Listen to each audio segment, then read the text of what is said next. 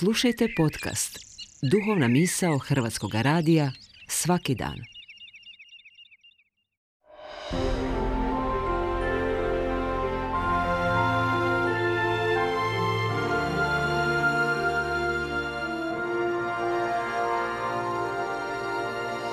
Duhovna misao. Urednica je Blaženka Jančić.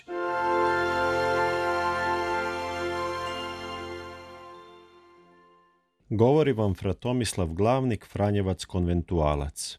U Svetom pismu zapisane su posebno lijepe molitvene rečenice koje dubinski ohrabruju i daju pouzdanje i utjehu.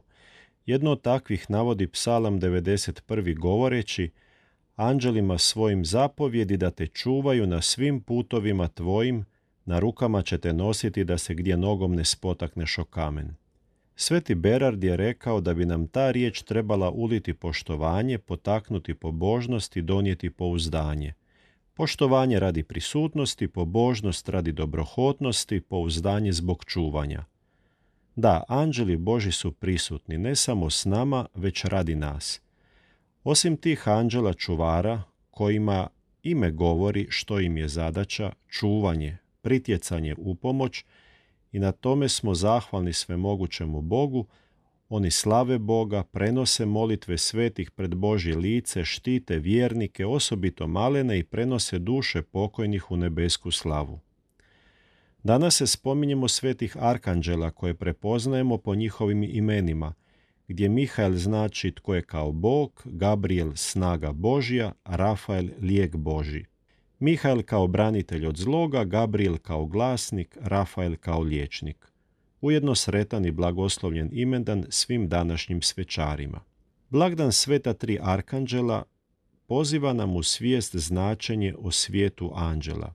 Neophodno je skrenuti pozornost na njih jer se ovdje radi o nevidljivom svijetu koji nam se zbog svoje nevidljivosti čini kao da nije prisutan i kao da ne postoji.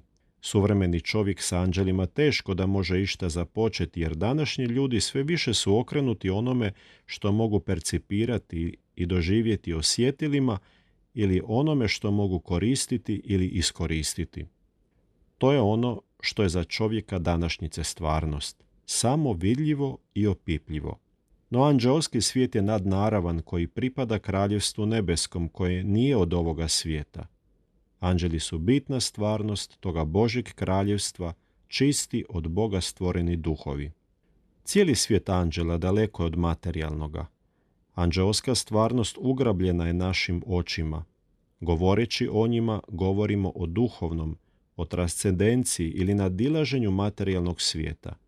Anđele ne možemo doživjeti niti shvatiti, no Bog ih je za nas stvorio i dao im važnu zadaću. Toga postajemo svjesni, baš recimo kad počnemo čitati Sveto pismo i ono što nam ono govori o anđelima i arkanđelima.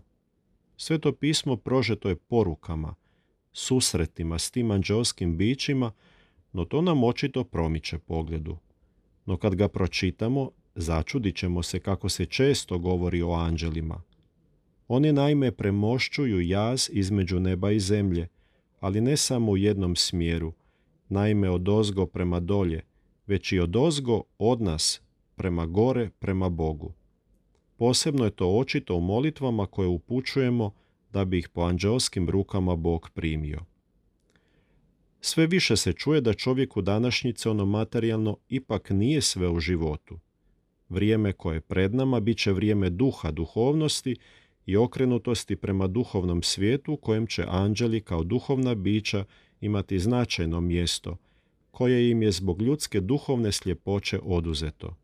Osjeća se vraćanje na ono iskonsko, početno, temeljno, bez Boga i duhovnog svijeta ne može se opstati. Zato molimo svete arkanđele, Mihaela, Gabriela i Rafaela da nam u ovim izazovnim vremenima budu zaštitnici, pomoćnici i posrednici u hodu prema sigurnijoj budućnosti i sretnoj vječnosti. Anđeli Božji, čuvajte nas.